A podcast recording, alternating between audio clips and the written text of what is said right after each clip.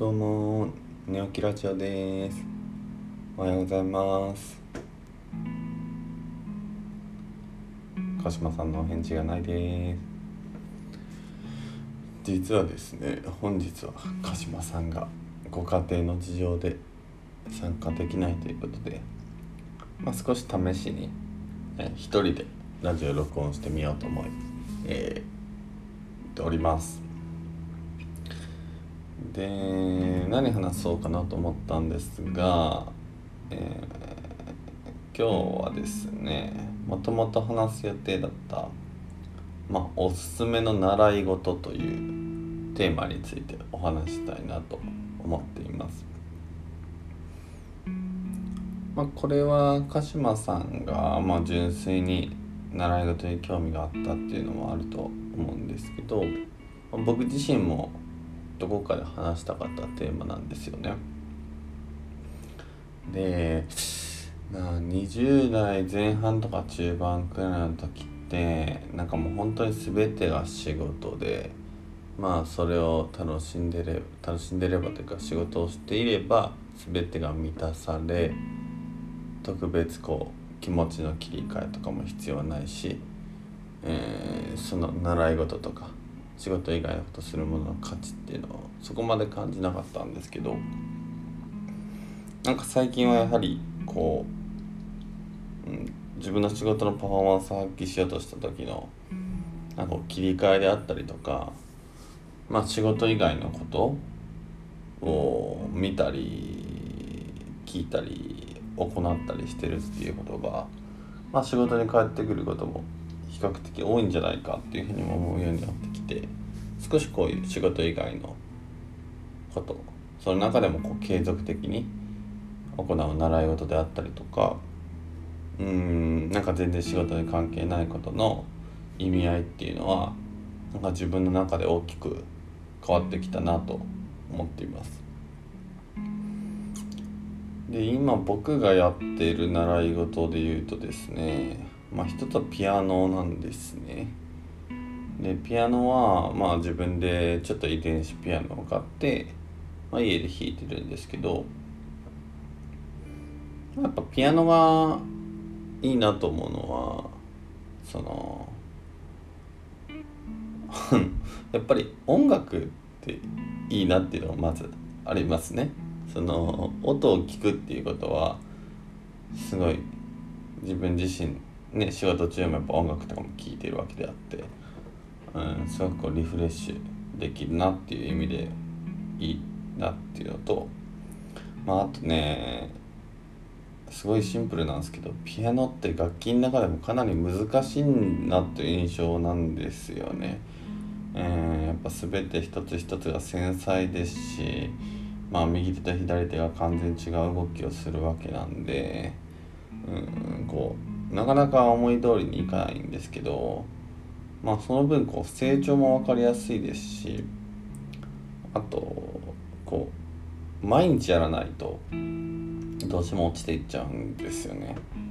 そういう意味でもこう毎日の積み上げの重要性とかも感じるので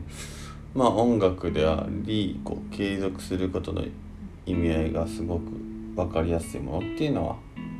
なんかおすすめかなというふうに個人的には思っていますね。う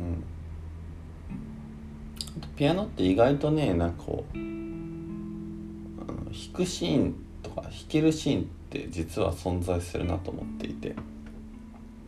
例えばなんかホテルとか温泉とか行った時にもうそピアノが置いてあったりとか、まあ、ショッピングモールとかにもあるところも多いですよね。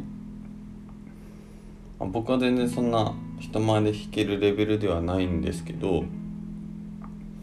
うん、比較的こう弾ける場所があるっていうのはもうピアノのいいところかなというふうに思ってますし一つのそのゴールとしてどこかで誰かの前で弾いてみたいなっていう思いはすごくありますね。でもう一つ僕おすすめの習い事は、まあ、大きく言うとアートの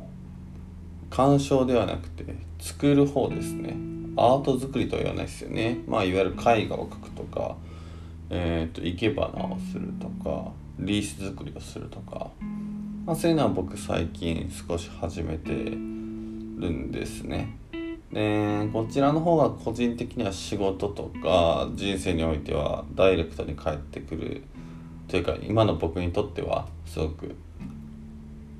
あの影響の大きいものだなと思っていますね。でやってみて一番最初に思った自分の発見はその正解がないってことなんですよね。まあ厳密に言うともちろん基礎があり、えっと、その模写だったりとか真似をするっていうこと、うん、で、えー、全体像を掴んでこうより良い作品を作っていくっていうのはあるんですけどただ絶対的にこれが素晴らしいってものがないわけですよ。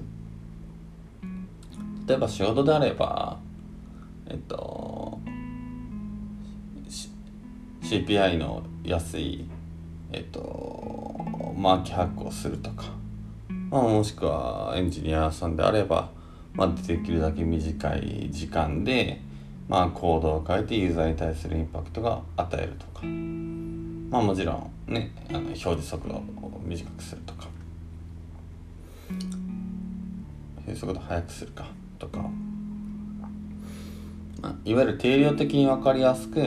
どの角度から見ても正しいことってあると思うんですけど。なんか初めてリース作りやった時にねこうもちろん正解というかサンプルとして先生の作品とかもあるんですけどでもやっぱ手元にある自分の素材は先生のもと全完全に一致してなかったりとか別にそれが正しいっていうわけではないっていうことに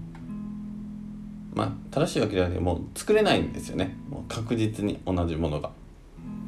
でその中で自分なりにこういうふうにしてもいいんじゃないかっていうことを考えながらやっていくんですごいありふれた言葉を使うと本当に自由なんだというかうんそのこう自分自身どうしても仕事をしてるとこれが正しい。周りはこうやっていた。うんこの数字を目指そう。っていうことにどうしても年齢を重ねるとなんか自然とね成功体験が積まれていっちゃうんで意識が強くなるんですけどなんかそこからこう自分を解放してくれるというか、うん、仕事においてもまあ何て言うんですかね。別にその今言ってたような分かりやすい目標を追うことが間違いではないですしそれが最終的に目指すところでは最そうですね。最終的にというかまあ一つの目指すべきところではあると思うんですけど、まあ、やっぱそこのアプローチを自分で、えっと、今までのやり方を疑ってみたりとかその切り込む角度を変えてみたりとかなんかそういうことにすごくつながるなというふうに思うのでそういう意味でやっぱアート関係のものを自分で作るっていうことはすごく意味があるなと思いますね。ちょっと余談なんですけどなんかアート関係は買うこととかもいろいろと検討したり見たことはあるし今も少しだけ自分の家にもあるものもあるんですけどなんかやっぱ自分が全然やったこともないものをなんか評価して買うってうんなんかあまりこう感動の体験としてはこうそこまで熱くなれないというか。やっぱ自分なりにいろいろ差があってみてあなんかこういう絵の具なんだとかなんかこうこれくらいしか僕はできないんだとか。なんかそういうものを知ってるとよりこうプロのプロとの差分みたいなのが分かってくると思うんで。なんかそういうのはすごいうんいい経験だなと思ってます。意外と一人喋りでも長くなってきたんですけどでここら辺に終わろうと思うんですがまあ僕としてはおすすめの習い事はピアノのようなまあ自分のリラックスとか、まあ、あとコツコツ変化が分かりやすいもの。っていうのと、